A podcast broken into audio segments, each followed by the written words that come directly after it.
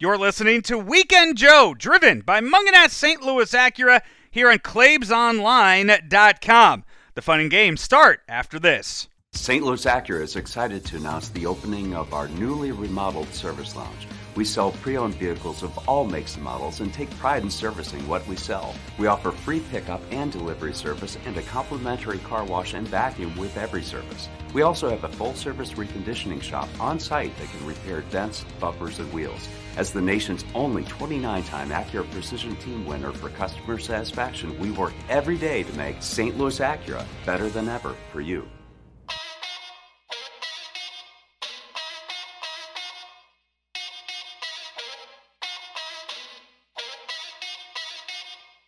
The weekend just got more entertaining.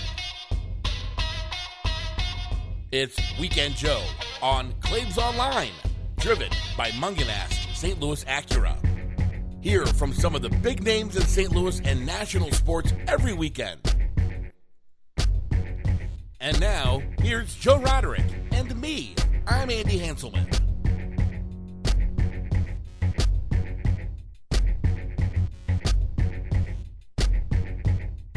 Hey, it's another week of Weekend Joe, driven by Mungenast St. Louis Acura, Mungenast Alton Toyota here on ClaibsOnline.com. I'm Joe Roderick, joined alongside by Andy Hansman. Andy, we have made it another month.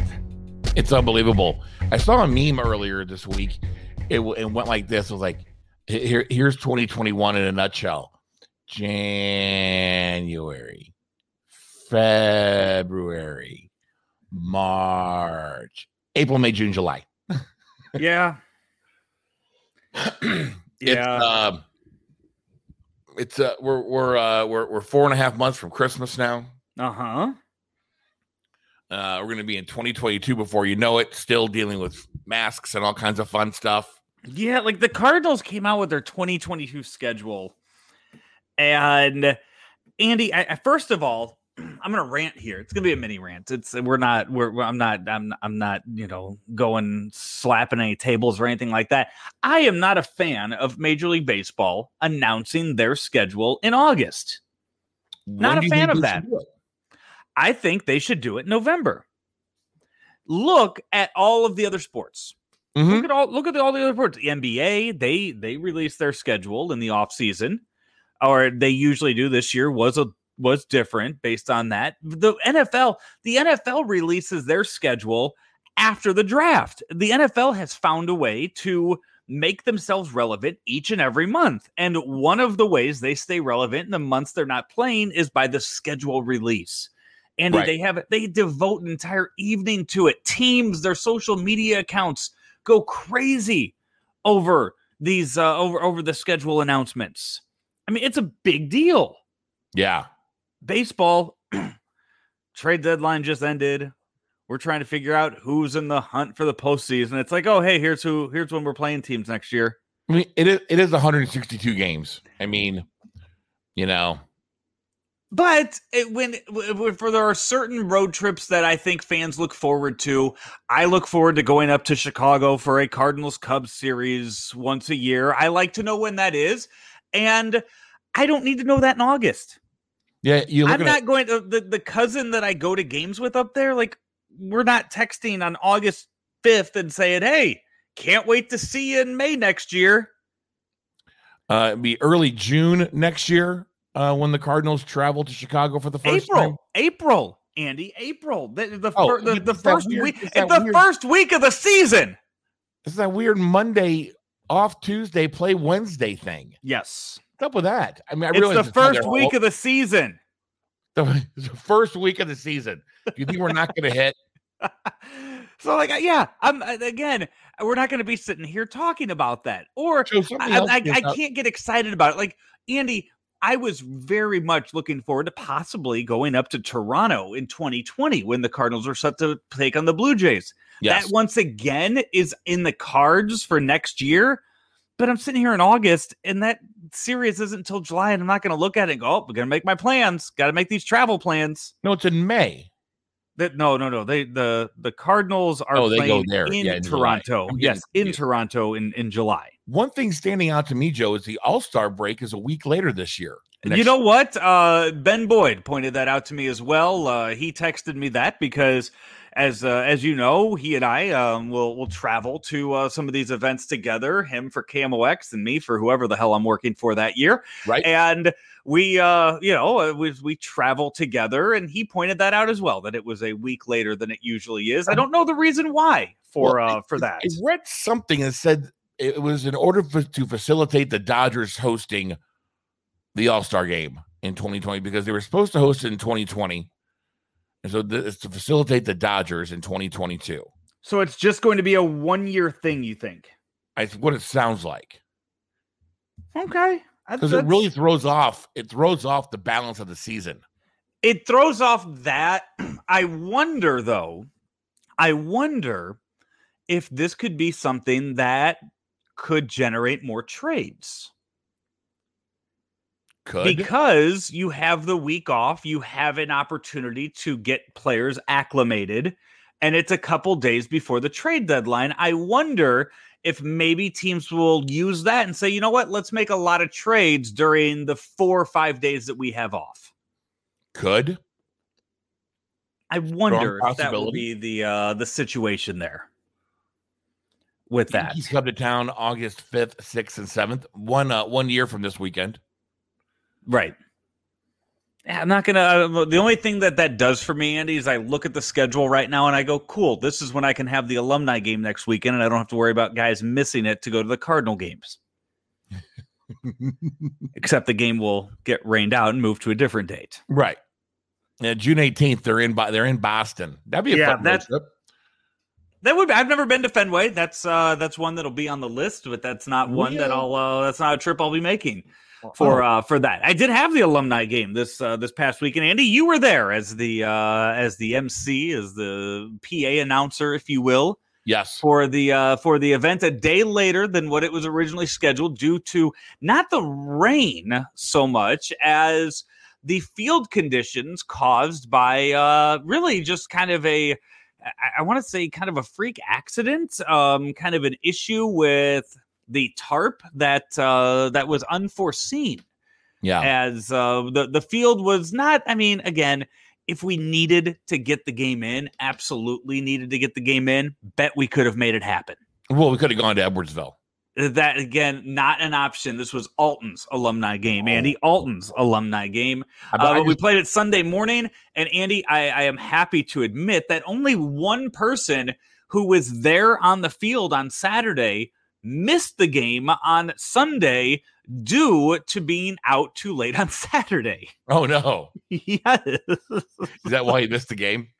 it, it was. Yes, uh, the the gentleman texted me Monday night. That's hilarious. No, Yeah, wait, Tuesday. Tuesday night is when he finally got. Tuesday night was when he finally got around to texting me.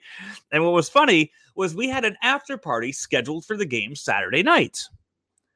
So to not throw off too many people, I let the bar know ahead of time, saying, "Hey, if our game gets rained out, we are still coming out there on Saturday night." We're just going to use it as just a get together and whatever. And then on Sunday, we're going to play the game in the morning. So we go out there, and guys were, you know, we, we went out there much earlier than what we had originally planned to go out there. You know, the game was supposed to be at, we were supposed to be out there like five or six, and instead we're out there at like three or four. And, uh, you know, there's there's guys having beers and, you know, just chatting it up, whatever. And then this guy comes in and he starts to, who wants a grape bomb? Starts starts ordering rounds of grape bombs, and people are joking about, oh, he's not going to make the game out tomorrow. and uh, it happened. And then we're sitting there in the dugout beforehand. We're looking around. We're going, hey, where, where's he at? We're like, oh, maybe he'll roll in around the third or fourth inning. So then he texts me on Tuesday. He's like, hey, man, sorry I didn't make the game. Heard it was a good one. You know, stayed out too late the night before. He's like, my bad. He goes, feel bad I missed it. I know you put a lot of work into it. I'm like, I don't, eh, you know what? We we had enough for a game like that. You're you're fine. Whatever.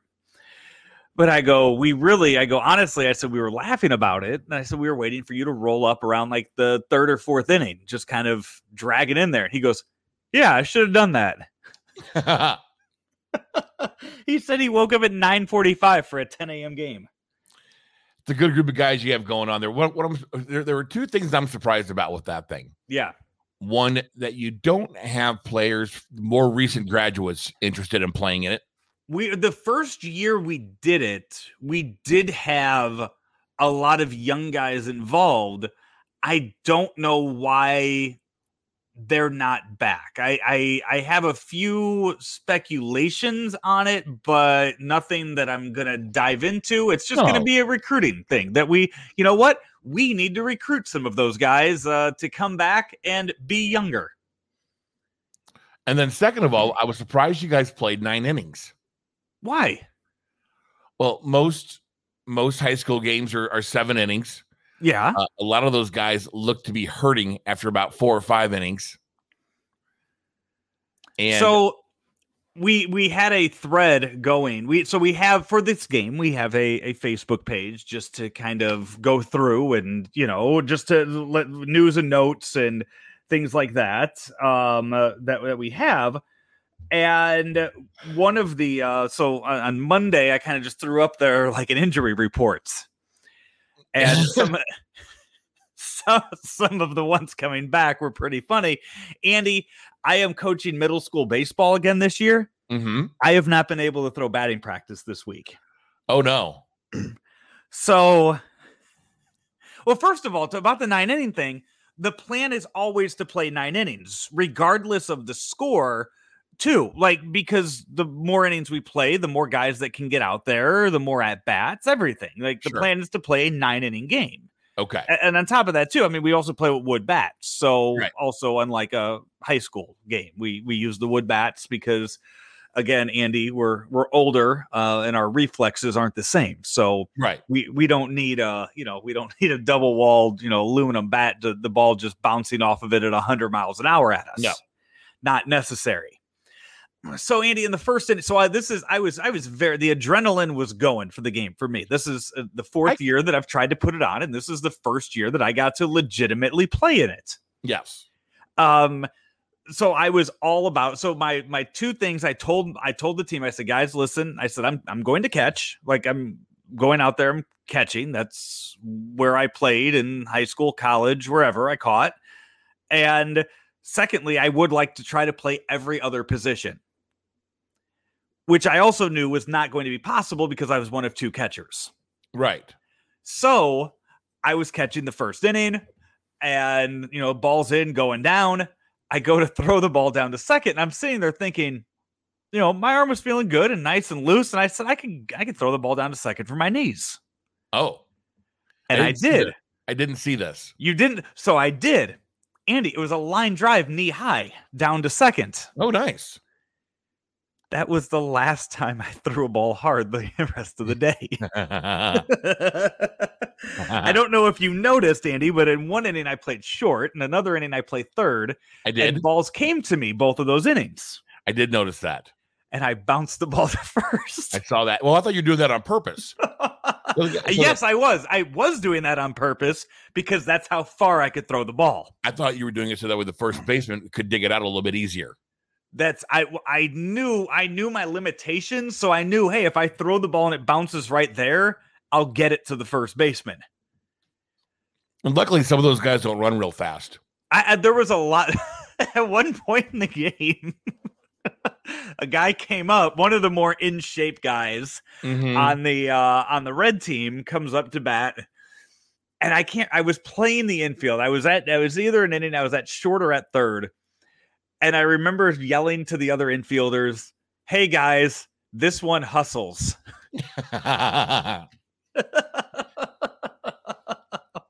he he'll run hard out of the box. You don't have as much time. I t- I tell you what I was most thankful for this year, Joe. I, I've tried to announce and run the scoreboard at the same time. Yeah. and it's really just it's not a good situation.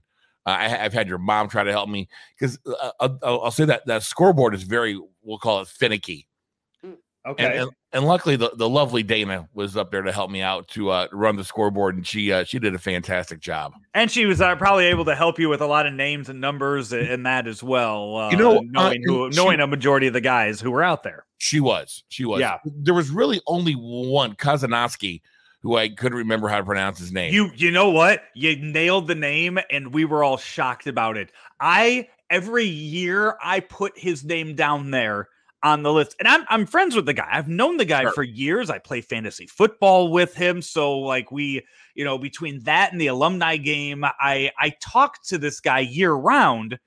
Andy, every year I put the roster together for this game, I have to go and dig through old text to figure out how to spell his last name. I, I- do not know how to spell his last name. We just call him Kaz, and Right. that's all it says on the back of his jersey right. is just Kaz. Oh, and that's what Dana said. Dana said just call him John Kaz or just call him now, now batting number 24 Kaz. Yes, that And, would uh, work. They said that would that would be, and he said that would be totally cool. But I'm like, no, I, I got, I'm going to say the guy's name. I'm going to, I'm going to get it right, and I, Yeah. and I got it right. You know, doing we it were very we were very impressed by that in the uh, in the dugout when you when you said that during the pregame introductions. uh, during, uh, you know, doing it for four years now. Um, I've gotten to know. I've, I, I don't know the guys. I know a few of them, but I know I, rem- I remember how to pronounce their names. Yeah, And that comes, you know, do you know where that really comes from? Where that skill has been acquired? Wedding receptions, and having to announce all these names for these right. these huge ass wedding parties. Um, I, I think I've pronounced just about every last name you could find. I would I would think so. Yeah, there there's probably some out there. Yeah, that you've had to really yeah get to uh get kind of a phonetic spelling of it. So, but uh, luckily for me, I was up there for you know when I was doing the pregame introductions, I was just calling the players out, and I would write down their number next to the Ah, next to the uh, to the name because you didn't put their numbers on the uh, on the roster this year. I didn't it because I, just kind of did the rosters a different way. I didn't do a whole book or anything like that. Right. uh, No, it was really it, nice. So yeah. And then um, It was it was very ca- and as I told a lot of the guys too, because in the end, I mean, we ended up raising I I, I think over fifteen hundred dollars for the baseball program for uh for everything we did that weekend. Incredible. Which yeah, it, it really is because and I told them too. I, I and I, I was I was very honest with the with the school and with a lot of the guys too. And I said, guys, look, like I this this thing has been rained out multiple times the date gets changed uh there was a pandemic going on i wasn't 100% sure it would go on like right jamie burkhardt the the gm the owner at Mungenast Alton toyota has been more than i mean more as as you know just from knowing him ha- has been just more than grateful with wanting to sponsor this game and helping out wherever he can with this game. And i've told him i said uh, you know jamie like i don't feel like you've gotten your money's worth out of this even though you are just helping the community and helping the baseball team. And i'm like i'm not asking for sponsors this year. Like you know your your stuff's good your signs are going to be out there your markings are going to be on the ball and where, wherever else and i was like i'm not asking you for any money to sponsor the game this year. You know let's actually play the game this year Right. and get it out there. So I, I, you know did not have any kind of sponsors and anything else that we usually would do and just to have everything go off the way it did i was i was very happy no, it was it was cool to be it was cool to be able to play a uh, a full game and and be a part of it. And I I appreciate you asking me to do it because I, I do have a lot of fun with it. So Yeah, and at every position I went and played, the ball somehow found me everywhere I went too. I noticed So that too. You're a superstar out there, man. I I don't know if I would say that. I feel like we lost four to two, Andy. I feel like I cost the team at least two runs with my defense. Oh, maybe. I, I'm Ah. going to sit there and I'm going to nitpick. Yeah, I'm I'm going to do it, So and you shouldn't be so hard on yourself. I will be. 36 years old playing an alumni game. I'm going to sit there and look at how I could have helped win the game. but it was uh, so the play I made at third in the ninth inning. Uh, I, I came to the dugout and my my just incredibly supportive father comes over and he goes, "How the hell did you make that play?" I said, "I don't know. I looked at my glove and the ball was there." he goes, "Yeah, I could tell." so Your parents are wonderful too. I always like seeing them. yeah, Your So- mom. I, Your I mom- wonder. I know you made a comment of it, but I do wonder how many parents in the crowd did not recognize me. Well, you know when when I issue when I when I announced your at bat the first time, I, I did want to refer to you as now batting number 35, his Lord and Savior, Joe Roderick. You see, that might have been fine at Alton. I don't know if that would have flown if I went to Marquette. I, I, I don't, I, I just, I didn't want to offend anybody. It, it was, it was the first inning, I or second inning, and I just, and I just didn't want to offend anybody. So it's funny. It, I was gonna say, like the uh, Dana up there and her mom. I, I, wonder if they realized it was me or knew it was they up there because. So I started coaching. I, I said the middle school baseball season started this year, and it's at Hudson School, which he did not attend last year. And I, I was the the principal's son is on the team. So I'm out there helping out, and I was just out there. My hair was down like it is now, and I was wearing a hat the other day and I'm just kind of out there doing stuff. And after practice, the principal comes up to me. she goes, I was wondering who the hippie was out there coaching the team this year. I thought you were going to say that she ran over and said, Hey, you homeless vagrant, get out of here. and then she says, She goes, I went to my husband and I said, Have you seen Joe Roderick? I played softball all summer with her husband. Guess my name never came up because she, he was just like, Yeah, we played softball together. And she's like, "Oh, so you've seen him?"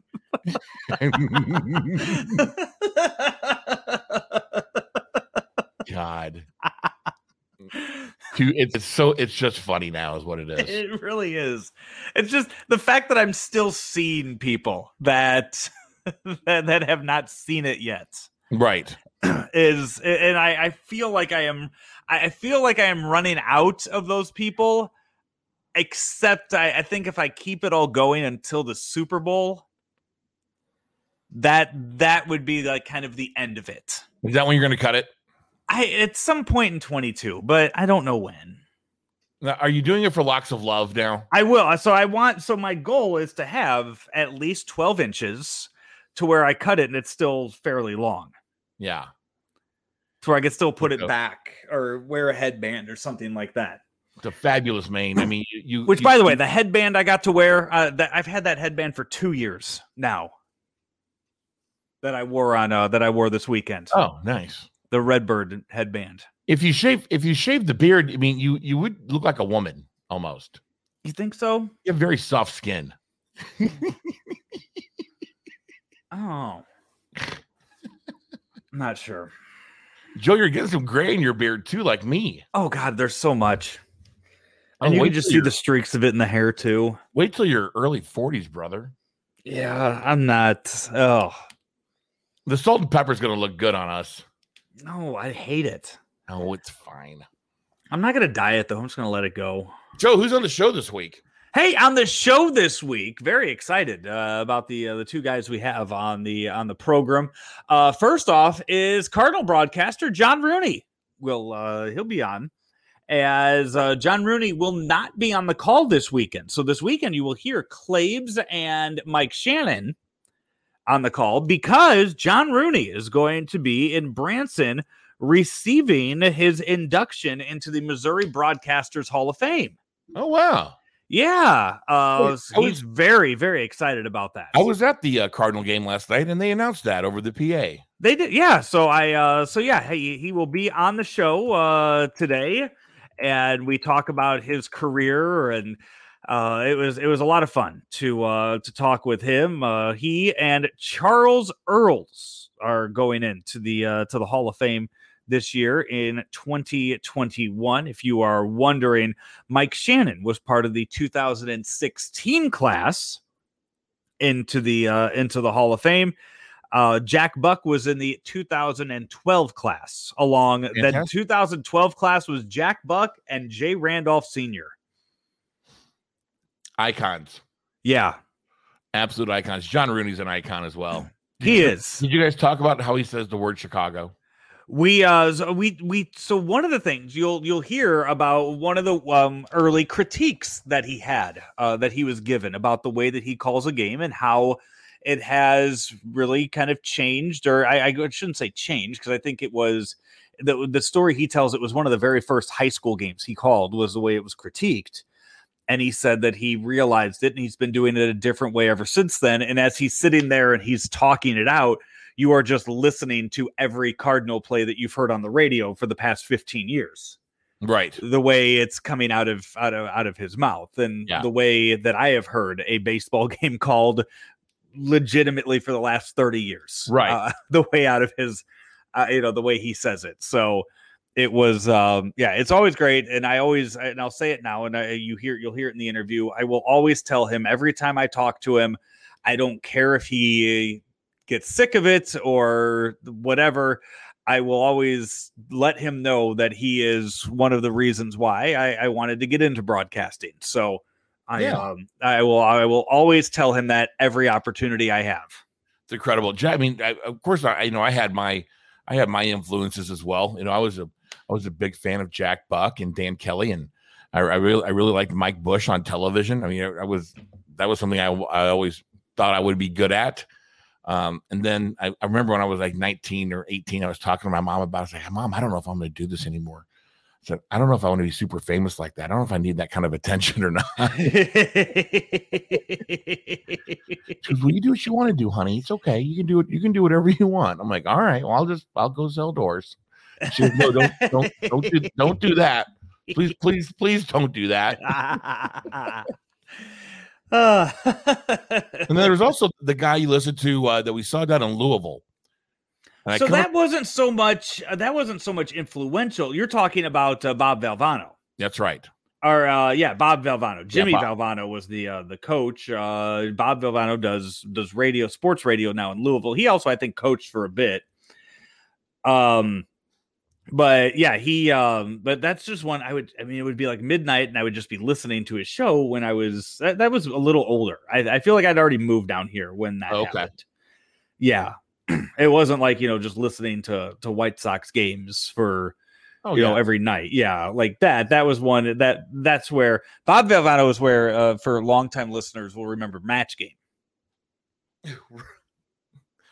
it's time for match game Which- 920. yeah which I, I I, I still is one of the one of the coolest things i have done was telling bob valvano how bad Right. it was when we tried to do it I remember the conversation. It was hilarious. Positively hilarious. hey remember the thing you used to do every night on national radio that worked Yeah. Well, I tried to do it locally and it was terrible. Well, you only tried it once. You didn't let it breathe. It should have aired at least five times with that damn intro I recorded. I feel I feel like we played the intro a lot. I think Jay and Hoff just shit on it so much that it just made me never want to do it again. Cause they yeah. They Right. were they were both they were both very heavy critics of it. I do enjoy this. Get ready to match the stars. Peoria Plowboy. Chris Gardner. Doug Vaughn. Benjamin Hockman. Jay Randolph Jr. Brian Hoffman. Frank Cusimano. As we play the star studded, no money match game 920. And now here's the star of match game 920, Joe Roderick. Damn good. It's pretty good. It's damn good. That's a pretty good Johnny Olson impression. Yeah. God, we should send that to Bobby V. I'll forward you the email with the stuff in it. Right. Man. He uh recently he was um I, I it's he, he tweets every now and then um yeah he uh he, he was he was dealing with uh with some cancer and as of the uh as of August 2nd he he tweeted out so as of Monday he tweeted out that he's now in remission so um yeah he uh he'd been dealing with that for a while and missing uh missing some time over at uh, espn louisville so um yeah very uh very good news with uh with that and bobby v so maybe now we can reach out to him Good. Yeah awesome. yeah because that was why i wanted to reach out to him before we went to louisville um for my race so so yeah that, that i wanted to do it and I um I, I you know I knew he was dealing with that, so I did not. And now I don't remember if I have his number or not, or if I just have his email or what. I think you got his number. Did I? I think so. He was playing bocce ball. No, no, no, no, no, no, no, no, no. He was emceeing a bocce ball tournament. He was emceeing the bocce ball tournament. Okay. Yes. UMC alumni games, uh, high school games. Bob Valvano was asked to uh, um, MC a bocce ball tournament Derby week. I MC a lot of stuff. Yeah. People like my voice. I do a lot of trivia nights. I keep those people under control too. They try and get all rowdy. And I'm like, nope, not happening. Not Not on my watch. Not up in here. Not up in here. Uh, so uh so yeah we uh as we as we go through i'm trying to think of other uh the olympics ending this uh this weekend uh Yeah, what's your, uh, what's your interest? I was going to ask you, what's your interest in the second week of the Olympics? Mine is diminished by about 90%. I, I wouldn't say that i mean i just i'll I, it's, for me it's just something to have on and Yeah. honestly at the gym that we have a tv in the lobby that has not been turned on since we reopened last year and i think part of that too is i was always i would always turn on dan patrick and dan patrick's not on regular tv anymore Right? Um, but I I have finally turned it back on for this week. Okay. I think that the stuff they aired during the day is more fun than the stuff they aired during prime time. Eh, but prime time is for the ratings, you know. Absolutely, it is. I mean, their their their ratings are down huge from Rio, huge, huge, huge. But they're still drawing 15 million people a night, whereas CBS and CBS, ABC, and Fox, actually Fox, for the first time ever, averaged less than a million people on weeknight viewership last week. I, wonder though if you go all over the other uh, other stations, networks, Peacock, stuff like that, how how it plays because that's the thing that just the time change of some of the events in prime time, like that's where it loses me. I would much rather during the day watch a live event Right? than than that. Like I, I, you know, the basketball game was on on Saturday. They the I don't remember who they were playing, but they blew out a team. I'd already seen the score. I had no Right. interest in it. Right. And that's that's a big part of it too. The swimming was live. They they did it live. And it was early in the morning Yeah, it was like 10 over in Japan. No, it's yeah, they would it was like 10 30 in the morning in Japan that they were Right. swimming because it was on prime time here. So Yeah. uh I, I like the swimming and really uh my my favorite event is uh they usually air it at 11 o'clock on friday night of the first week and it's trampoline gymnastics where the great dong dong appears They had speed walking today, Andy. oh did they Yes. Now, they also had the uh the park skateboarding where they were like you know most i think most of last year they were like going down rails and stuff now they're like in a bowl and doing tricks and stuff yeah. That's been fun to watch. We were taught we were discussing Joe. How do you get involved with water polo? It was my it was my opinion that you have to go to a really rich kind of prep school to be involved in water polo. I I don't think so.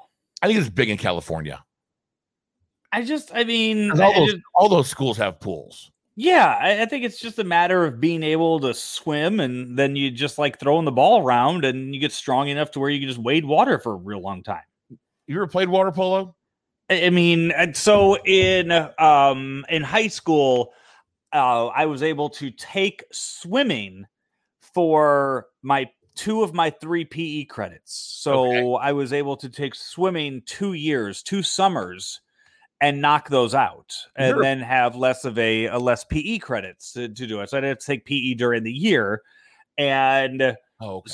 So yeah, we would do that, and I would we play water polo sometimes during that. So nothing competitive, like it was No, just you know know. in in a gym class. But I remember that we would we had we would play at the pool too, and we would had we would play in the deep end uh, from side to side, um, and they would uh, they put up two nets or you know, two goals and play seven on seven.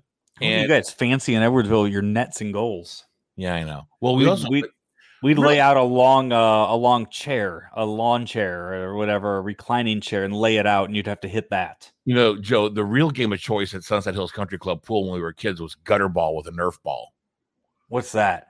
So the pool had if you go to the edge of the pool, there's a little ledge, Yes. and then it goes down into a gutter, and then it comes back up, and then that's like where the pool deck is. Uh huh. And so you'd have one or two guys on each side, and you'd have a Nerf ball, and you would have to get it. If you got it in the gutter, that was one point. If you got it on top of the of the apron around the pool, that was two points. But if you got it on the little area, just because the little area between the pool and the gutter, like the little lip, was only about two inches wide. And if you got the ball to sit on there, that was worth five points. And there were some mean matches going on. And this is across this is across the width of a six lane pool. Yeah, I'm trying to think of something similar where you try to like skip it into the gutter, depending because I mean pools have different you know Sure. style gutters or, what have you. So I'm Yeah. trying to think we of, of a game. I mean that sounds similar to something I remember playing as well. Yeah, we just we just called it gutter ball. Yeah. The games you play, we had we had a game in high school in the parking lot that we'd call pit ball. Okay. that ended up um, getting uh, by the time I was around my senior year, we were not allowed to play pit ball Oh, anymore, which was essentially I think of it as handball, pickleball type of a game where you would use the lines in the parking lot and it was a two on two game where it was basically like pickleball but with your hands. Okay. and the games would get so intense and the cars would get you know you dive onto the hood of cars to try to save the ball. Uh-huh. And i think that's what kind of you know Yeah, got the game a bit outlawed. There was also a T. th- There was a game that we'd play on the T box that had a name, and the the goal was to. It was almost like horseshoes. Get with you hit by hit, hitting your golf ball as close to the other T marker as you could without hitting it. mm-hmm. That was fun. I, that game so if you ever play, if you've played well I I know you've played rolling hills but on the front nine i want to say it's the seventh or eighth hole Yeah, where you drive it over water Correct. In the middle of the water, like very uh, a short distance away from the tee box, there is a huge like manhole out there. Yes. And I remember anytime I when I used to golf, and I don't know if you've done this as well, but you would try to chip balls into this large like sewer manhole in the middle of the lake. Uh, we have done that before. There's there's things like that out at Oak Brook. Uh, in Okay. That where we would where we would we go find some junk balls and and we would have chipping contests into the uh into the thing. Mhm. And then we were told not to do that anymore because it might clog up the uh clog up the drain. So Ah, the stupid games that we would make up and play. it was fun though. Right. I mean, you, yeah, don't don't don't stymie young people's imaginations. No, not at all. Fun games and stuff. Gutter ball is some of some of my best memories ever. Right. And also So, like, Andy- like yeah. playing shark diving off the diving board. You had one guy in the middle. You had to try and catch as many people diving off the board as you could. To what? Do that at summer sport. Trying to do what? Catch somebody jumping off of a diving board. Yeah, it- well, once they hit the, once they hit the water, you tried to round them up. You tried to round up round up as many people as you could. I'm not sure what the I don't I don't get it. I don't think I get it. You're trying to capture people. It's like a like an army game. Like you're jumping off the off the diving board and trying to land on people? no, no, no, no, no. You're in the water. Okay. You're waiting for people to jump off. So you're, so you're kind of like standing back, like on the slope up to the shallow end. Okay. Okay. And you're waiting for people to jump off the board, and you have to figure out who you can try to catch and put like into jail. Oh, gotcha. And so then the then the then the team that catches the most people wins. Gotcha. You had to you had to buy candy bars on your parents' account for everybody. Tweet us some of your stupid games that you played us uh, at Joe Roderick at Emo6. I, I've liked uh, it seems like there's been quite an uptick recently in uh, in interactions on Friday, Saturday of the shows of uh, of people sharing their stories, uh, sharing their their stuff with us over what we talk about. And I like that because you know what we're doing this recording this show on Thursday and you're not listening to it until Friday, Saturday, whenever. So I enjoy when we get uh, some of that feedback. I like uh, that too. Please tweet at me So, too. yeah. Talk to me. Reach Um, out. So yeah, this is hey, this is weekend Joe. Hey, driven by Mungenast St. Louis Acura, Mungenast Alton Toyota. I mentioned Jamie Burkhart earlier in the uh in the program. Jamie texted me earlier this uh, this week to let me know that uh, they have over 300 pre-owned vehicles to choose from right now in the month of August. Go to the website altontoyota.com or stlouisacura.com and you right there on the website you can search through those 300 pre-owned vehicles that they have and find the car that is right for you at Mungenast St. Louis Acura. Mungenast Alton Toyota, the title sponsors here of Weekend Joe. We take a break. When we come back, John Rooney followed. Did I mention who else was on the show today? Yes. Did I, I just mention John Rooney or did I mention also Joe Goldberg on the show today? Oh, no, you said somebody else, I thought. No, no, John Rooney and Joe Goldberg on the show today. Yeah, Joe Goldberg from uh, Fox Sports Kansas City, Fox, or I should say Bally Sports Kansas City. He is the Jimmy the Cat Hayes for the Kansas City Royals, and the Royals are in town this weekend. So I uh, I saw Joe Goldberg on TV when I was down at the lake a couple weeks ago because that's they have Bally Sports Kansas City at the lake at the Ozarks. Yeah. It was a lot of fun to uh to talk with uh with Joel, yeah. and it's uh, he will not be at Busch Stadium this weekend because TV crews are not traveling. So uh Joel will not be here in Busch, but you can see him uh, on on Fox Sports Kansas City, but he is looking forward to a lot of the St. Louis media that will make their way to Kansas City next weekend. Joe, yes, did you by chance give him? I I, I don't know if he's ever going to let it down, but he thought he's he thought he had Guy Fieri in the uh, in the in the stands at at Kauffman Stadium. I didn't know this story, and it wasn't Guy Fieri. Oh, it was a guy. It was a Guy Fieri lookalike. I, you know what? We've all been there. We've all been there. I get it. I know. I've, it's it happens to the best of us. He does tell a funny Tony La Russa story, though. Um, so it's uh yeah, he he has a very, very good Tony La Russa story to share with you as well. So John Rooney, Joe Goldberg, those are our guests coming up today. We will be back to wrap things up with crack slippers after those right here on Weekend Joe, driven by Mungenast St. Louis Acura and Mungenast Alton Toyota right here on ClaibsOnline.com. The Inskip Law Firm wants you to know that whether you need a will or trust, long term care planning for a loved one, a special needs trust, or more, that you've come to the right place with them.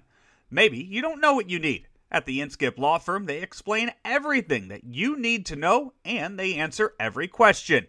And their process is easy, straightforward, and understandable. There's no preparation necessary and nothing to bring. Their services are customized to suit your unique needs and wishes, and they will work with you to uncomplicate the complicated. The Inskip Law Firm prides themselves on responsiveness and quick turnaround. You'll always know the fees up front and always receive a personalized plan that reflects your own unique needs. You can call now to set up a COVID safe in person or virtual consultation at 314 818 0344 or find them online at inskiplaw.com. And welcome back in to Weekend Joe, driven by Mungenast St. Louis Acura here on uh, ClaibsOnline.com. Hey, this weekend, Mike Claiborne's going to be on the call on KMOS, KMOX with Mike Shannon because this man is getting inducted into the Missouri Broadcasters Hall of Fame, and he's John Rooney. John, thanks so much for joining us, and congratulations. Well, thank you very much. It's a great honor, and um, I'm really uh, taken by the chance to uh, join so many wonderful Missouri broadcasters in such a, uh, a great organization there. And, and uh, I'm uh, basically speechless about it. It means a lot. And I thank Mike Claiborne for filling in for me this weekend. Uh, and you know, it's you, you say you, you talk about how much it means to you. I know this isn't the first Hall of Fame and first honor that you've had in your long career. That uh, what makes this one so special? It's my home state. And I started as a Missouri broadcaster. Uh, it'll be 50 years ago on August 21st at a station in Lexington, Missouri, one of Ken Myers' stations. And I know Ken just sold his stations in Springfield recently, as uh, he has been a, a, lifelong broadcaster. And I appreciated that opportunity back in 1971. But to be in the Missouri Sports Hall of Fame and now the Missouri Broadcasters Association Hall of Fame, uh, it means so much because it is my home state and people that I worked alongside and worked with so many years coming up. And I, I did move on, uh, worked in New York at CBS, I've worked in Oklahoma, I've worked in Kansas, and, uh, and I've been so blessed to be honored in those states uh, for broadcasting in those communities as I was in Oklahoma City doing the 89ers games for a couple of years in Oklahoma City University basketball. And in Kansas, uh, I did uh, a lot of high school games and Pittsburg State games when I was in Pittsburg and was fortunate to win a Sportscaster of the Year award there in Kansas and then moved to Missouri where I did the Missouri Tigers for so many years and then worked at uh, KMOX. And I was the first sports director at Missouri Network in 1978, working with Clyde Lear and Bob Priddy at Missourinet, and then got a big break uh, through Jim Host to do the Final Four, and then got a job at CBS while I was uh, still doing some things for KMOX. So that's why it means a whole lot. There's so many connected people to the state of Missouri who definitely pushed me along the way and helped me that I uh, wouldn't be where I am today without that help. Yeah, and uh, you know, and now you, you, talk about that 50 year career, and at, at no point, I, I, would imagine 50 years ago, did you think you'd be able to sit in a car and record an interview like this over uh, over video? I was talking about that today when I was doing an interview with uh, my afternoon shot on KMOX with Dave Glover.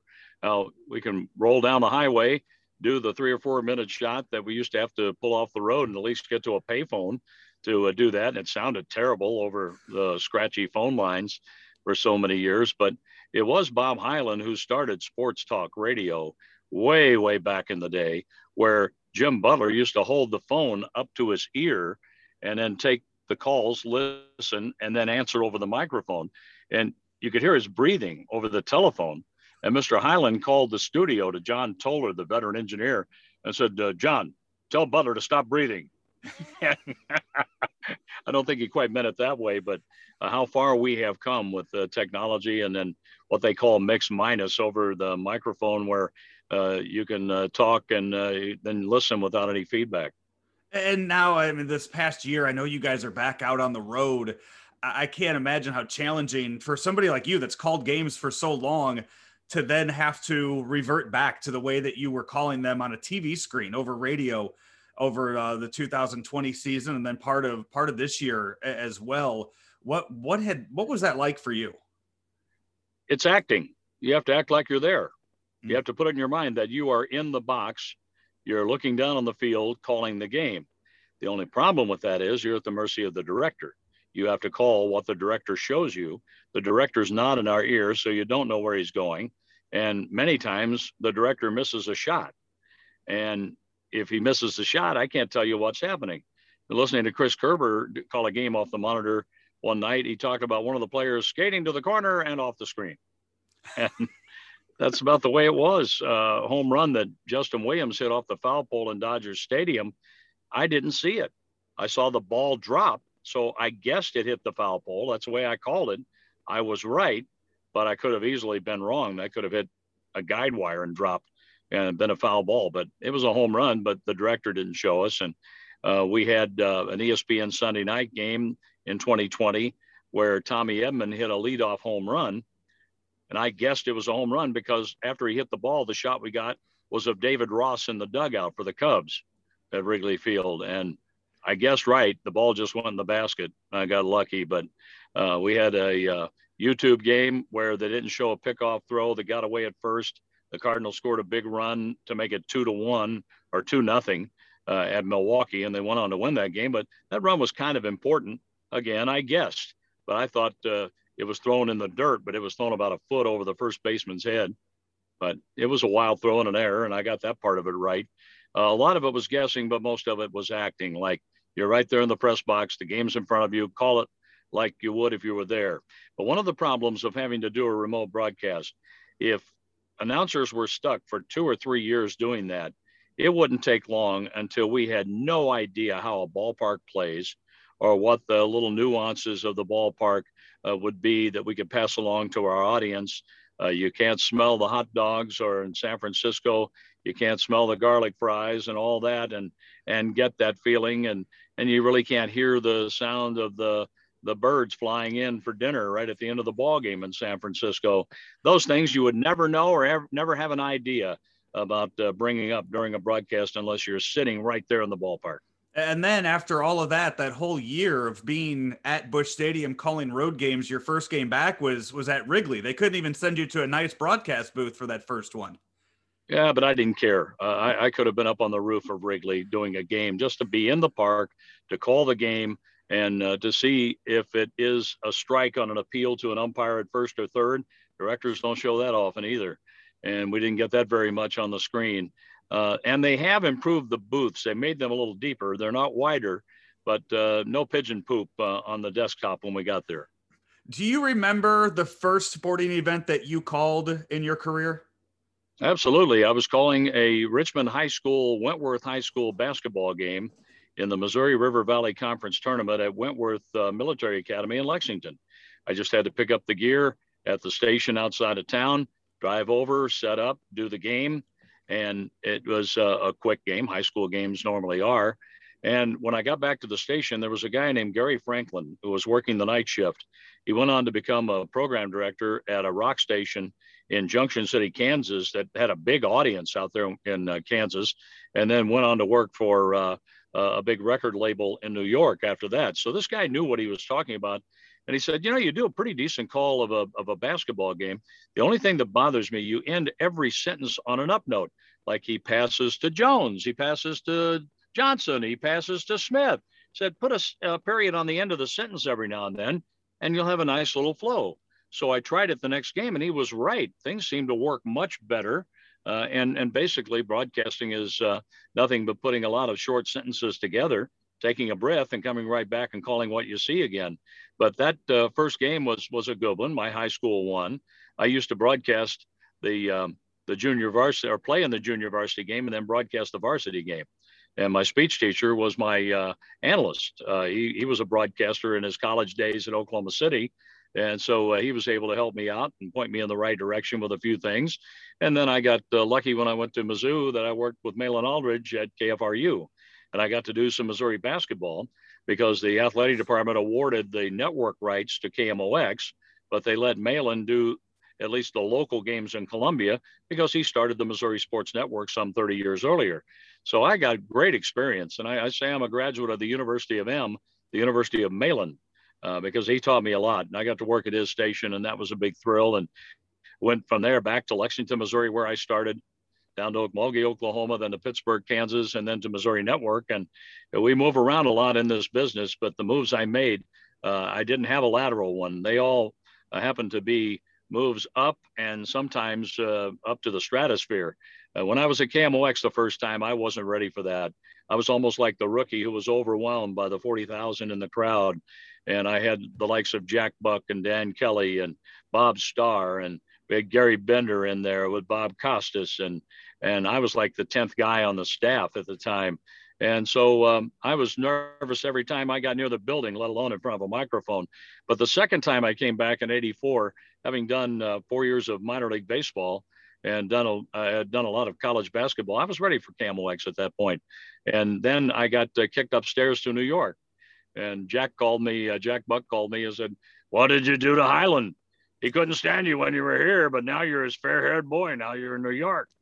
And uh, it worked out. And he brought me back to do some uh, sports open line after playoff games in 85. And, and then uh, in 86, I, I did 85 and 86, a lot of game of the week for CBS radio. 87, I went to the Twins. They won uh, the World Series over the Cardinals that year. Got a chance to go to the White Sox and uh, 18 years later, they won a World Series. And I, I also did some Bulls games. Uh, got started during the strike year of '94 as Jerry Reinsdorf's also the chairman of the board of the Bulls, as well as the White Sox. And I got a ring with their first championship. And then came to St. Louis after the White Sox won in 05 and the Cardinals won in 06. And got to go back to back.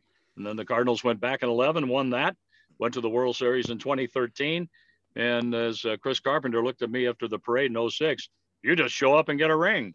But it took 18 years in Chicago. So I had to show up and stand around a long time for that one. But being in the right place at the right time around winning teams, uh, I've been more than blessed, no question. I've said this to you the times that I've uh, I've met you in person and had you on uh, various radio shows before. But I grew up listening to you call White Sox games as a young kid in Lansing, Illinois, and I, I do think that listening to you and Ed Farmer kind of pushed me in the direction of joining radio. And I will thank you for that each and every time I talk to you, and I will do it again here. That uh, you were the voice of my childhood, and I uh, I greatly appreciate all the time and all the memories of uh, listening to your voice call not only White Sox but Cardinal games now as well. Well, thank you. Undoubtedly, we pushed you because you knew you could do better uh, than listening to us. Uh, no question about that. Uh, one thing uh, that you know, Farmio and I did, we had fun. And I told Ed when he got into that, that if you don't have fun, if you don't sound like it, then the fans will not have fun. They won't have a good time with it. Why would they listen then? If they don't want to actually be there, if we're not having enough fun to make them want to be there, then forget it. And we had a team in 94 that I think would have contended and, and could have won the World Series, but we'll never know because the strike wiped out the end of that season, wiped out the whole postseason, and unfortunately wiped out a World Series. The next year, most of the bullpen was gone. The team wasn't good. And we had that ridiculous uh, situation in spring training with replacement players before the real guys came back. But once we got started, uh, the team wasn't very good. Yet our ratings were pretty good that year, uh, not far off from what the Bulls were getting in their postseason for a team that wasn't playing very well in baseball because Ed and I, we did baseball. We didn't necessarily do White Sox baseball that year, but we covered the White Sox, but we covered all of baseball. And that was fairly easy to do because I was doing national games on CBS radio and Ed had been a scout and had seen so many players and had so many connections with uh, coaches and managers and players along the way that I think that worked.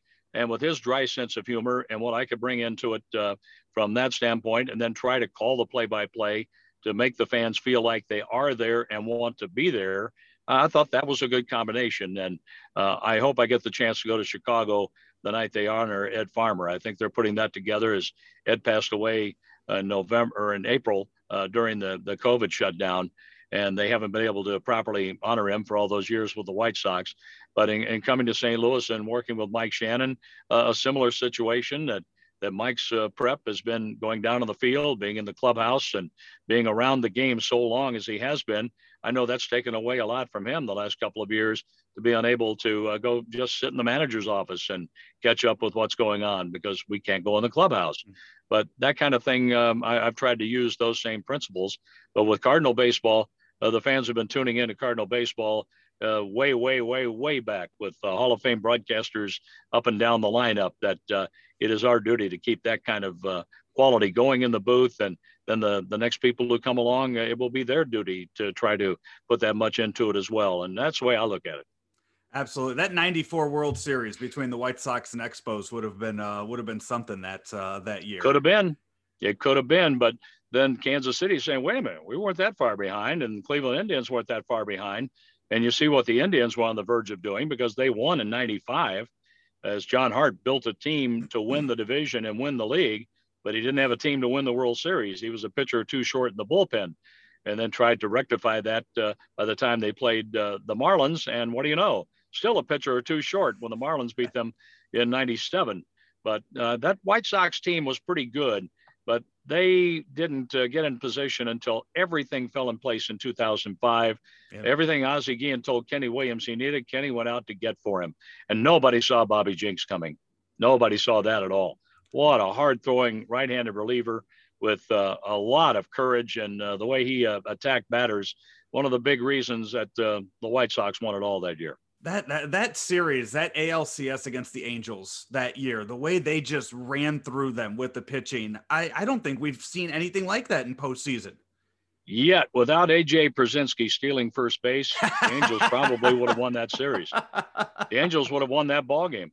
Yeah. And if we had replay in place then, like we do now, AJ would have been out on strikes. I knew Escobar was going to throw Pierzynski a forkball, going to throw him the splitter. So I watched the monitor for the call. And sure enough, it was a split finger pitch. Josh Paul was their catcher, former White Sox catcher. He caught it. I'm writing down strikeout, giving the the summary for the inning. And Ed goes, wait a minute, AJ is running to first. I said, did I miss the bat hitting the glove on an interference or what? And then a couple of seconds later, it dawned on us. AJ is saying the ball hit the dirt. And I'm looking at Ed going, it did not. But the umpires talked about it and they go, yeah, it hit the dirt. So go to first base. So, and that turned, that turned that series around. And AJ was here in St. Louis when you were here in St. Louis. He's been here for Fox also at times. Right. Has he ever admitted that the ball never hit the dirt? I, I never talked to him about that part of it. Uh, all I've talked to him about is that's a pretty headsy play. That without that play, you're probably not wearing the world championship ring. And I asked him, my Simon Wrigley earlier this year. I go, hey, how's my favorite catcher doing? He says, oh, you love Molina. And I said, yes, we love Molina. He's one of my favorites too. I love Johnny Bench and Carlton Fisk. But as far as uh, you know, guys who uh, just hate to lose and uh, and the connection we have with the White Sox uh, that when he first came there and then uh, in the World Series in 05. Uh, AJ is one of my favorite people all time. Forget the fact he's a catcher and a baseball player. He's a funny guy, uh, but he's an intense guy. And those are the kinds of guys who win. They'll put their spikes in your neck to win. But when it's all said and done, and, and he and he doesn't have to worry about a loss, he's a great guy to, to hang around with because he's hilarious. Well, John, I know we could sit here and we could talk White Sox memories and we could talk Cardinal memories probably for another hour, but I know you have a game to get ready to do Thursday evening. And what's that? It's the third inning. Oh, I'm already late.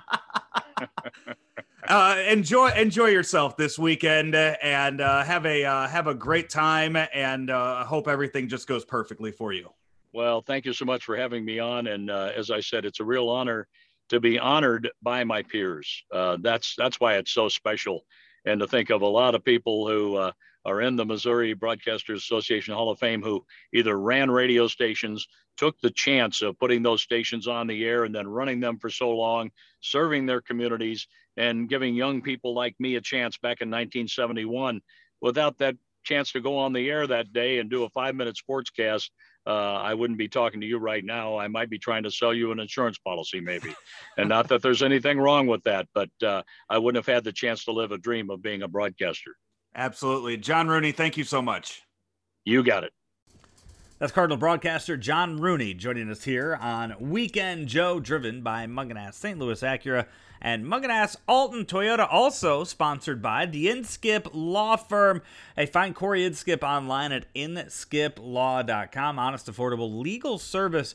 And you go to the website and you can easily scroll through all of the uh, different legal aspects that Corey can help you with, whether it is workers' comp, estate planning, uh, any any of uh, anything such as wills, trust, power of attorney, all of that. Corey is your guy, and you can find out all of the information there at inskiplaw.com. That's I N S K I P law dot com 314-818-0344 is the phone number and the website just has everything that you uh, you would need to know for my guy corey inskip inskip law com. Take a break. When we come back, Joel Goldberg of Bally Sports Kansas City talks little Cardinals and Royals and a few Tony La Russa stories thrown in there as well, right here on Weekend Joe, driven by Mungenast St. Louis Acura and Mungenast Alton Toyota here on ClaibsOnline.com.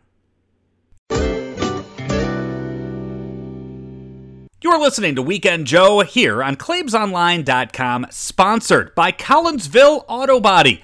Collinsville Auto Body is at 911 North Bluff Road in Collinsville. And hey, they will work with most insurance providers to get you back on the road fast. If you're in a collision with a deer or anything else, uh, Collinsville Auto Body will help you out, as I can speak to from past experience. Plus, I've known the family that's owned Collinsville Auto Body for at least the past 20 years now, maybe even longer. And I can tell you that it's good people doing great work at Collinsville Auto Body, 911 North Bluff Road in Collinsville. Another fine sponsor here of Weekend Joe. And welcome back here to Weekend Joe, driven by Mungenast St. Louis Acura, Mungenast Alton Toyota here on ClaibsOnline.com. Hey, the Royals are in town this weekend, so we head across the state over to our good pal Joel Goldberg. Joel, what's going on? How are you? I'm doing all right. Wish I could be there with you guys, which is always fun, but that's that's the world we live in right now. At least we have baseball, and uh, it's good to see you, Joe. I, I know. I, I, I, that's what I was going to start off by asking you: is who who are you going to miss seeing the most at Busch Stadium, and then next weekend at Kauffman Stadium? Claibs. no, you know what? No, Who? cat, um, everybody. I mean, you know what? It's interesting because it's changed over the years, and I, I think I, I don't know if this is the right way to describe the perspective. I think the first few years I was back, oh, 08, 9, 10, was amazing, but extremely overwhelming because you know, it was still so close. And and then as the years have passed uh, by, I mean, it's you know been 14 years. It's in in some ways just become another stop on the road because when you're living on the road, traveling with a team all year long, it's next up. So it became more normal, like just any other place. And then it's just you know you you, you see some of those old friends, and so you you know you get that it's it's, it's more personal.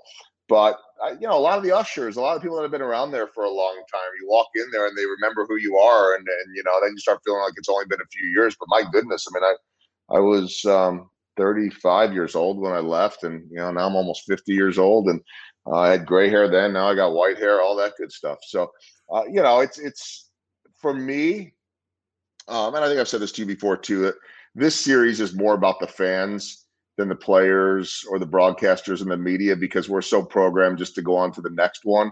And so I, I missed that element of it of just seeing that that kind of back and forth and and the fact that it it you know it means a lot. Yeah, and it's I mean, you know, on the TV side of of things, I just got done talking with John Rooney and you know, next week they get to go on the road.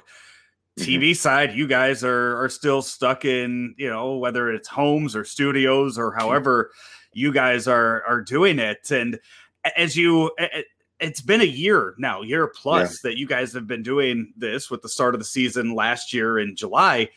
Has it become normal or is it getting more frustrating? How would you describe the feeling of of you guys still stuck at, at home when the team's on the road?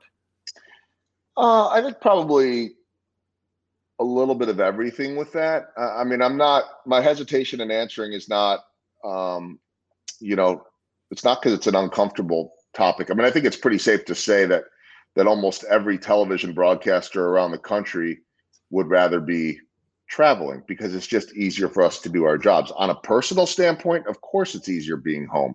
Uh, I'm I'm past the whole point. I think my family's past the whole point of saying, yeah, it's so great to have them home. I mean, you know, uh, we would all always love to find a little bit more of a happy medium than the all or none you know, of the baseball world.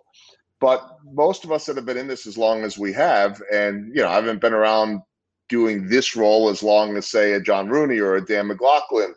But you know, I've been traveling with this Royals team since 2008 and did a, a decent amount of travel uh, before that. You know, and so it's just it's just different.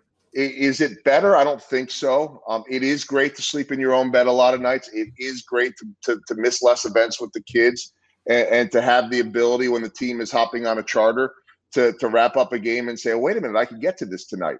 But it's just a lot harder to do our jobs, and, I, and everybody's heard that for the play-by-play and the the analyst. That's obvious. You know, for guys like me that do what I do, it's really really hard to cultivate the stories and the relationships via Zoom and via text and via phone call. With that said, um, if I had the choice, if it were up to me, we'd be traveling. Again, I think that's pretty common for most. I'm not going to sit here and complain about it. You know, a little over a year ago, we were out of work. So, you know, this certainly beats the alternative. Yeah, and and with when you do get to do the games at, at home when uh, when the Royals are are there and you get to have a little fun with it now too. You get to go back in the crowd and you get to see all of the uh, all the faces. So that's uh, that you know it's it's still building upwards to to allowing you to get yeah. back to a sense of normalcy too. No, I think that's a good point, and and I've thought about that a lot. Is that there there have been little bits of progress over and over again. So I'm glad some of the radio guys are starting to get to travel. I know that ours is as well. Uh, we're still dealing with that home stuff. That's why you hear a dog barking right now. Who uh, of course, decided right now that she wants to bark. But that that's the world that we've been living in for a year and a half. Hey, you saw it. If I would have if I would have hit record, you know, 30 seconds earlier, my, my son would have made a cameo uh, yeah. here with his new Harry that's, Potter wizard or, right. uh, wand. So yeah, and that's that's the way that it is. But you know, I, I still think that the the progress here for me is, you know, a couple of months ago we still weren't even allowed in the field. And then it was okay. You can go down in the field uh, with a mask, but you can't be in the dugout. And then it became okay. You don't need a mask if you're vaccinated, and you can be in the dugout. And so, at least every other week at this point, I feel like I have the ability to connect with different guys and and get back to normal. So these little baby steps. When we saw small crowds to start, that small crowd felt much bigger than anything else. When then we saw bigger crowds and bigger crowds, and so you know, opening day, eight, 9,000 felt like a sellout. Uh, technically, I guess it was. So I think we're seeing baby steps, maybe not as far as we want, but, but it's still getting better. I, I think that Mike Matheny, uh, you know, we, we all knew the relationship he had with the media, especially towards the end here in, in St. Louis. So with some of those issues with the, the covering the team, and now that you guys get that access back, how has uh, how has the Cardinals former manager been with uh, with you guys? You know, I feel like we're lucky, um, and, and in some ways, this is the second time through that that many of us in in Kansas City have dealt with that with this because we got Ned Yost after after things didn't end great in Milwaukee. We got Mike Matheny after things maybe didn't end great in St. Louis, and you know, like all of us, you know, me included. I mean, things didn't end, end bad for me in, in St. Louis. I, I left for for a better job uh, in, in terms of my role, but um, you know, when you move on to that next job, you usually you usually take what you learned from the last one, and and so I know in Ned Yost's case, uh, he was he was easier to deal with for us than what they sometimes said in Milwaukee, although he he could be challenging at times too. And I think if I mentioned that to him right now, he would agree with me. Mike has not been challenging at all. Mike's been unbelievable, and so I, I think, you know, my experience with Mike is is, pretty unique because I mean, I talked to him a few times when the Royals and Cardinals played, but my experience with Mike has been early in my career when he was a player, and now at this point as a manager. And he has been very easy to deal with every single day. Um, he's very available and present. Uh, we're, you know, the manager's press conferences, I'm, I'm sure it's still the same there too, are via Zoom. But when we're at home and down on the field, uh, you know, he's walking around and, and and usually chatting with all of us as well. And um, so he's he's been great with us and and very um, very easy to communicate with. And so you know, whatever did or did not go wrong in St. Louis, and this is my hope when he came here, hasn't been an issue at all uh, in two seasons here. And I think you know, guys learn from whatever whatever went wrong or what they think they got wrong or what the criticism was. And I, I, think he's been a different guy. I can't speak to what it was in St. Louis. I hear different things. I hear a lot of people that that loved Mike and others that that didn't love him so much. Um, but he's been great with us. And you know, as you know, when uh, when you've got a manager that it's accessible and easy to deal with, it just makes life easier. When you don't have that, you know, uh, spent a lot of years with Tony La Russa and then a lot of years with Ned Yost. You had to work a little bit harder with both of those guys. None, neither of those two. I just had a great talk with with uh, Tony La Russa last week, um, and nice to be able to have that talk without any pressure of you know asking the right or wrong questions. We were just BSing, but when with, with guys like Tony and Ned, you had to work a little harder for it, but they were. It was never personal so if they were messing with you, if they didn't like a question, if they didn't, I mean, Tony and I joked about some of some of uh, the questions he didn't like of mine over the years. But I, I know that the next day still always available. With Mike, I haven't had one of those tough moments yet. So it's it, to me that's just been uh, that's been easier. I, I was going to ask later on about uh, La Russa and getting to see him in a dugout this year. and I mean, you you know, you were there. You were you, you saw him towards the end of his career here in St. Louis, or in the prime of his career, prime, I guess, here in St. Louis. Uh, to see that ten years later, I, I mean, at the beginning of the year, you had to be shocked that that it was even happening. Yes and no. I mean, I, I if I had to go on the side of not surprised versus shocked, I guess I would say shocked but there's still that part of me that says that you know till the day he dies he he's never going to be able to get away from baseball. I mean, if you look at even since he retired, I, I can't tell you how many times I saw him uh, in a in a press box or at a stadium working for the Diamondbacks or the or the Red Sox. I mean, he he, could never get away from the game. I mean, this guy, it, it's just what he does. And the funny part about that is that he is so well read and so you know uh, so exposed to everything in life because of his interests and, and the access that he has had he can go disappear and listen to music and read books and raise money for ARF and do all these things. But yet it seems like that game just always pulls him back. So from that standpoint, I'm not surprised that he's back in. Knowing the way the White Sox work, as much as there was a lot of pushback, and there, you know, there, there's a lot of anti La Russa in Chicago right now. But uh, you know, I, I'm fascinated with Tony right now at how he is changing. I know you say you can't teach an old, old dog new tricks, but I don't see him as the same guy at this moment. Now, there's plenty of the same stuff in the quirkiness. I mean, I can't believe last week at Kauffman Stadium, I said, Tony, how I hadn't seen him, you know, in, in a few years. So I said, Tony, how you doing? And right as it came out of my mouth, I'm like, oh, and he goes, and right as I'm like, and right as he's about to say, ask me at, you know, 10 o'clock, I, I just said, wait, I, I know better than that. He goes, that's a bad question. You know better than that. And I said, I know. um, but then he, but then he very proudly said to me, he has a new iteration of that when they're at home. Uh, when someone says, uh, how are you doing? His response now is, I, hope I can let you know after eight and a half innings. Uh, you know, not having the bat in the bottom of the ninth if they're at home, which did not happen as we're recording this uh, in Chicago last night as the Royals won. But he is. I was talking to John Mabry about this because you know we have a coaching staff full of ex Cardinals. Um, some that were here before Mike Matheny too. I mean, our hitting coach briefly played for the Cardinals, Terry Bradshaw. John Mabry uh, uh, came in with Mike Matheny. Cal Eldred's the pitching coach. I'm missing one other uh, as well, which will pop into my head, I think, at some point. And a lot of guys in the minor leagues as well, which were as much Dayton Moore hires as um, as Mike Matheny. But I was asking John Mabry because he played for him in two stints with the Cardinals, and he's one of our coaches now here. And and I said, "Is he the same? Is, is he just as intense?" And he said, "He said he, he's the same, but he's mellowed." He said, "I mean, he still has the same intensity for winning, but you know, he's older now." And and then he made the joke, and he goes, "And and of course, he limps to the mound when he walks out there too." Or as we saw recently, he right he um i don't know what that was on that that jog or that run it wasn't a run um that that sort of i mean it looked more like don zimmer than it than it did tony la russa but you know in in talking to him and watching too just watching from up in the the press box or our booth um i see a guy that's a little bit more hands off not that he was always hands on i you know even like during during batting practice um just less active, you know, more more sitting back overseeing it.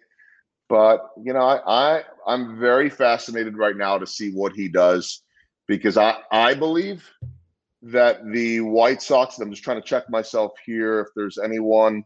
Yeah, I mean, I, the only team that I see with more talent right now in the American League would be the Astros, as much as you know they're America's most hated team right now. But uh, between the Astros and the White Sox, I, I it doesn't always work out this way, but I think that those two teams, I mean, the White Sox, the amount of pitching they have is absurd. And and then they add some pieces with bullpen and they're getting healthier and they've been hurt all year. I mean, they've been hurt all year with major injuries and they're still running away with with the division. That's not a good division. Um, but I, I, I'm really fascinated to see what Tony La Russa can do managing a team that that arguably has the best talent in the major leagues or in the American League let's talk about this Royals team that we will see the next two weekends here uh, in uh, as as fans of the Cardinals. Are you surprised that they didn't trade more away at the uh, at the deadline? Not really. I, I mean, I, you know, I, have been really lucky that in my 14 years here, I've I've been with the same general manager, so I feel like I have a very good read on Dayton Moore. And now let me preface all that by saying he he can be unpredictable in the sense that I don't know that there is an organization that that has less leaks. So they just he has very loyal people working for him that will not throw those little those little secrets out there. So whenever I see talk about the Seattle Mariners are interested in Whit Merrifield. Or, first off, everybody's interested in Whit Merrifield. That doesn't mean that they're trading him. Uh, so you never know what he's going to do. But what I know about him as a man and as a GM is he's less transactional, and that's just who he is as a person too. Then let's say like the Padres, who seem to every moment they get bring on a new player. And I don't know if it's a matter of better or worse, but we we saw this back uh, a few years ago when he had the opportunity at the deadline to trade an Eric Hosmer or Lorenzo Cain, and he probably could have sped up the process on the rebuild sooner since they were going to be free agents. And he wanted to keep the band together again, right or wrong move, and say, I owe it to the fans and the community to try to put the best product out there. And, you know, when they didn't make it to the playoffs that year, this was after their championship runs, there was criticism for it. Now, in turn, they ended up getting two compensation picks that are in the rotation right now. So, you know, there's a long play, there's a short play. Uh, the thing, and I, I think most GMs say this, I don't know if they believe it or not. He has never been a guy to make a move for the sake of making a move. I think that's somewhat standard.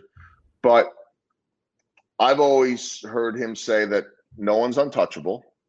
And that's true, right? Anybody can be traded in a Herschel Walker type of deal. It just never happens. Mike Trout could be available. Salvador Perez could be available. Nolan Arenado could be available, but the, probably the price tag is never going to happen. So, uh, you know, you could be logical with this. Okay, he's not trading Salvador Perez, but I think he's the same way with a lot of pieces like a Whit Merrifield.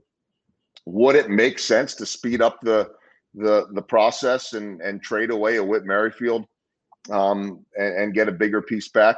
Perhaps, but if it's not the piece he wants back, he's not going to do it just for the sake of doing it. So, you know, he moved Jorge Soler. You guys saw that recently. Um, apologize for that because he has str- he struggled in April, May, and June. Couldn't hit a thing, and then I knew like the middle of July he started heating up and carrying the the Royals with home runs every game, and I thought, okay, they'll get something for him, and they got a you know they got a relief prospect for him, and they traded Danny Duffy. That was an emotional one too. I mean, Danny Duffy was drafted in 2007. You know, he and Salvador Perez were the only players that were here in the organization that were still here now when I got here, or were then. Uh, but you know, he's at the end of a contract, and and they were able to to get a player to be named later, which should be actually a decent player, and um, they could always bring either of those guys back. I don't think they will with Soler, but I, I just I think that he was okay standing pat unless there was an offer that he said I can't turn this down. We got to do it. When uh, this this is me asking for fantasy reasons, when will we see Bobby Witt Jr. as a uh, member of the Royals? I I think there's a good chance that we could see him in September. I mean, September's obviously a little bit different right now because you're going from 26 to 28, not from 26 to 40 on the roster, which I love. By the way, it's one of the things that always bugged me about this sport is is one team has 40 and another has 31 and and you're supposed to be competing on an even playing field not to mention the you know 20 pitchers in the bullpen and, and all that but uh, they certainly don't have to bring him up all the talk that i heard early in the year was that there's a good chance we could see him if he goes and does what he's supposed to do he's been doing what he's supposed to do you know they moved him a few weeks ago from double a to triple a and it's like he didn't miss a beat. So I, I think he's I think he's probably the biggest prospect they've had in my time here. But we'll see. I mean, if that, that statement might not mean anything if, if he doesn't turn into what we we thought he was going to do. We've had some big ones like Eric Hosmer and Mike Moustakas and um, Alex Gordon, which which was a little before I got here, but you know, saw that come to fruition after quite a bit of time. But this kid's got high baseball IQ, comes from a baseball family, so he, he knows how to handle himself. Good defense, good speed, power. I mean, I, I I think there's a chance that we see him, you know, within the next. There's always a chance we could see him here in August too. Um, but I, I, think there's a chance we see him in August and September. I don't think it's a lock. I don't think it's a guarantee. They have some stud pitchers that are knocking on the door and been up and down a little bit that, that they may want to get up as well.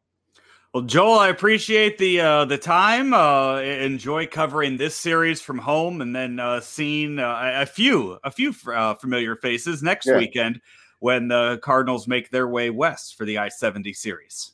Yeah, I guess we'll see Rooney or maybe some of the radio guys. So it'll be good to see them, and it's been kind of nice to see some of the radio guys come into town just to see some friendly faces that you know some of our buddies that we haven't seen for a while, and and I think I've said this to you before too. The the um Cardinal thing is weird to me because there are only two guys that are there when I was there. And I've been saying that for years now. It's just Wainwright and Molina. That's it. So I don't know any of the rest of your guys. You know, it's just it's it, like I, I, know American League teams better than them, but it'll be good to see both of them. Um, you know, it's fun seeing Wayno last year. I think I talked briefly with Yadi too, so it'll be fun. Always fun to watch them play, and um, wish I could see everybody back in St. Louis, but we'll do it next year. Joel, thank you so much. All right, thanks, Joe. That's Joel Goldberg of Bally Sports, Kansas City. Uh, he'll be on the uh, the call this weekend on the TV side of things for the Royals, but will not be here. But he will be uh, there at Kauffman Stadium next weekend when the Cardinals make their way out to Kansas City, head uh, west on the for the I seventy series. Two weekends in a row of Royals and Cardinals, and then next year at who who knows what the hell they're doing with the schedule next year with with the the Royals and Cardinals series.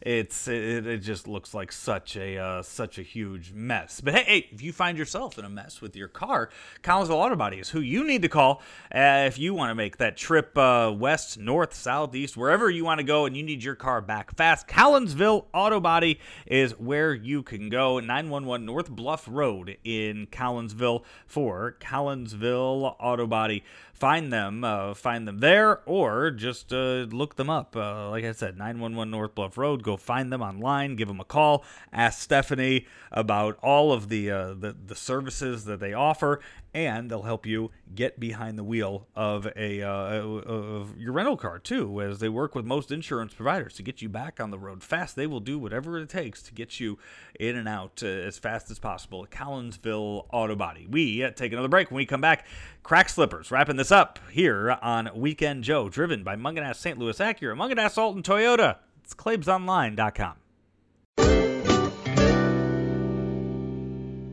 The Inskip Law Firm wants you to know that whether you need a will or trust, long term care planning for a loved one, a special needs trust, or more, that you've come to the right place with them. Maybe you don't know what you need. At the Inskip Law Firm, they explain everything that you need to know and they answer every question. And their process is easy, straightforward, and understandable. There's no preparation necessary and nothing to bring. Their services are customized to suit your unique needs and wishes, and they will work with you to uncomplicate the complicated. The Inskip Law Firm prides themselves on responsiveness and quick turnaround. You'll always know the fees up front and always receive a personalized plan that reflects your own unique needs. You can call now to set up a COVID safe in person or virtual consultation at 314 818 0344 or find them online at inskiplaw.com.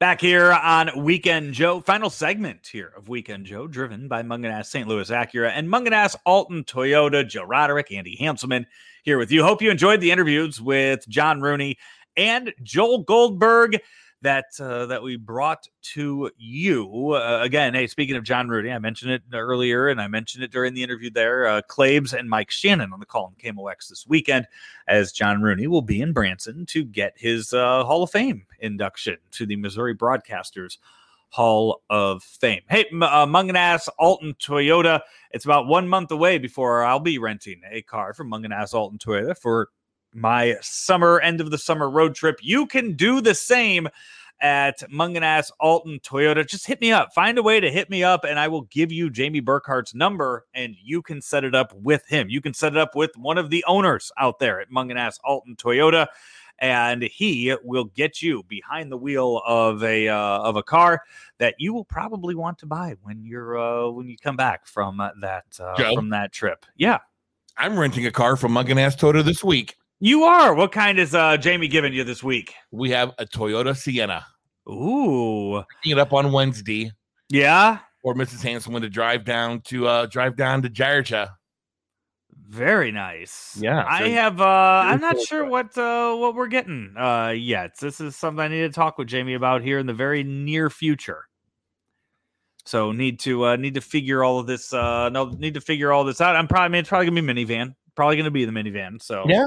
They're Yeah. just excellent travel vehicles. Yep. So we'll uh we'll we will do just uh we will do just that. So Mungenast Alton Toyota, find them online, altontoyota.com. Mungenast St. Louis Acura, find them online at stlouisacura.com. We need to wrap things up with some crack slippers. Joe, some stories just aren't meant to hit the mainstream news, and we picked those stories up here on Weekend Joe. These are the crack slippers with Joe Roderick on claibsonline.com. Hey, you remember former Cardinal John Axford? I do remember John Axford. 20 John Axford, a very, very good. What's that? 2016 Cardinals? I don't remember exactly what year, but the thing I remember John Axford m- most for, beyond uh, besides amazing facial hair, is John Axford is just incredible when it comes to predicting the Oscars. Oh, Is he really now? He is. I mean, I I- he, I think one. I mean, he has gone perfect in predicting the major awards at the Oscars, the major categories. There. Sound editing. He's probably very good at picking the sound editing. So John Axford, relief pitcher, um, is was traded at the trade deadline, which I, I think a lot of people might be surprised that John Axford was still playing baseball. Thirty-eight years old, thirty-eight years old, traded from the Blue Jays to Milwaukee. A- And, how you might think, oh, I didn't know he was on the Blue Jays. Well, that's because he actually has not pitched in the major league since 2018. To start the 2021 season, he was actually a studio analyst for the Blue Jays television oh broadcast. God. But he then pitched for Team Canada in an Olympic qualifier and then signed a minor league deal with the Blue Jays on June 24th. He pitched in nine relief appearances for the Blue Jays AAA Buffalo affiliate, went 1 0 with a .84 ERA. 10 and two thirds innings, 14 strikeouts, three walks. Opposing hitters were hitting 061 against him. wow. Yeah. You see, he uh the trade deadline was Friday, Andy. Right. John Axford was traded on Tuesday Okay. because he is not on the Blue Jays 40-man roster.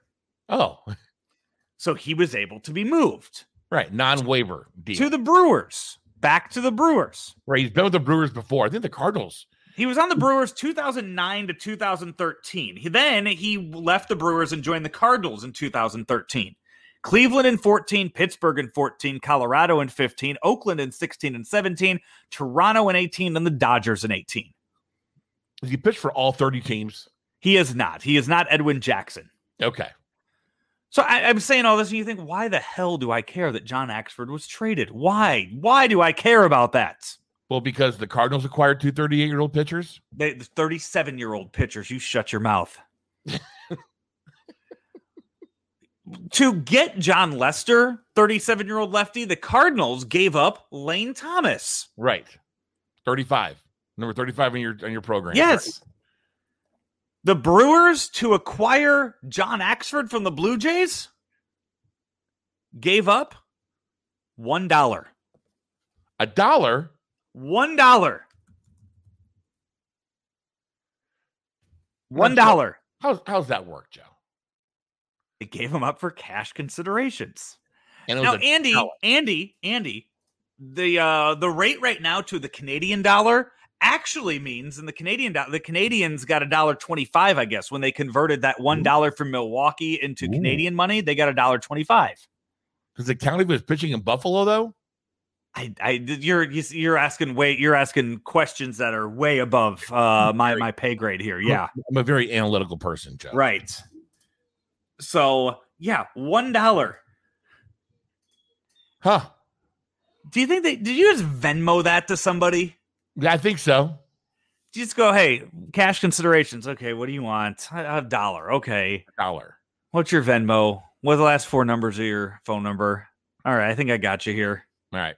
It still blows my mind that the Rockies gave the Cardinals $50 million and Nolan Arenado. Right. $50 million. Like, yeah, th- I mean, that would be like, okay, the Blue Jays could have been like, hey, we'll give you John Axford and a dollar. Okay, Right. Brewers. Like they just they got a dollar back for him. Did the dollar? I mean, it, I I guess maybe that's that's that's the minimum transaction amount. I, I guess it has to be right. And when you if you get the dollar in your Venmo, Joe, do you do you do the instant transfer? Or do you do you save the fee and do it a day later? Andy, I accidentally transferred all of my Venmo money to my main account this week. Accidentally. Yeah. So tr- transfer it to Mrs. Roderick and have her give it back to you. I, she doesn't have Venmo. It's just, you know what? It's just have- going to sit there and I'm just going to have to build up my Venmo account again. Who doesn't have Venmo? Venmo it to me. I'll Venmo it back over to you. I'm not trusting you with that. Do, do you really not think I would Venmo I'll, you? I'll lose. I'll you'll you'll you'll start to skim off some pennies off of there. Hmm. I'm onto your game. Yeah, Joe, Venmo me all your money. I, I, what the bad thing was about it was that I immediately contacted Venmo and they're like, "Nope, sorry, I already transferred it." Oh, it happens Like, instantly. Immediately, Oh yeah. and they're like, "When did you do this? Within the last hour?" I'm like, "Within the last five minutes." They're like, "Yep, too late." I'm like, "Then why the hell did you ask me if I did it with did it within the last hour?" Like, why was that a question? I mean, you can't you can't just fund you, you can't just take it back out of your checking account and put it back in your Venmo. You cannot. You can't transfer money directly from your checking account to your Venmo. I I looked it up. I don't think you can. Why wouldn't you be able to do that? I don't know. I don't know how it works. I probably will end up Venmoing you money and having you Venmo it back to me just so I can do this. that probably will be the end result here. just because it was just nice to have it. And I know to take it right out of your account, but it's Add just money, nice to have it sitting there. So manage balance, add money, transfer money into your Venmo balance from a linked bank account. Are you where are you looking at this? So you go into the Venmo app, Yep. Okay. and then you hit the the three bars at the upper right hand corner, Mm-hmm. and you hit manage balance. I don't have that. Do you not have your checking accounts linked? Or I have it card? only attached to my uh to Your my debit debit card. Oh, you have to link your checking account. Ah. Gotcha. I'll figure it out. It takes three to five days for it to go back. I know. Like I said, I'll Or figure just- it all out. It was just just, a- it- was just something that I did that was stupid that I, that upset me this week. Or just send it to me and I'll get it to you. It'll be like instantaneous. Right, exactly. Which is probably what's going to happen. Yeah. So just whatever. Send it to me and I'll I'll take Yeah. I'll take my my, my typical 66% processing fee.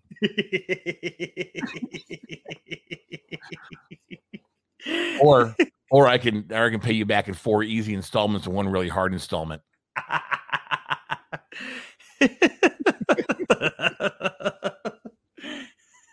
it's gonna be one of those things too where I'm gonna transfer it to you, and like I'm going to want it back like within a minute and be like, Andy, send it back. Andy, Right. send it back right Send me the money. Send it back. Send me the fucking money. Where's the money? right. oh, all right. We we get we're getting way off track here, but we do need to wrap things up here. Uh, a fun show today. John Rooney and Joe Goldberg. Thank you so much to them for jumping on with us today. We will be back with you next weekend for Andy Hanselman. I am Joe Roderick. This has been Weekend Joe, driven by Mungenast St. Louis Acura and Mungenast Alton Toyota, right here on ClaibsOnline.com. St. Louis Acura is excited to announce the opening of our newly remodeled service lounge. We sell pre owned vehicles of all makes and models and take pride in servicing what we sell. We offer free pickup and delivery service and a complimentary car wash and vacuum with every service. We also have a full service reconditioning shop on site that can repair dents, bumpers, and wheels. As the nation's only 29 time Acura Precision Team winner for customer satisfaction, we work every day to make St. Louis Acura better than ever for you.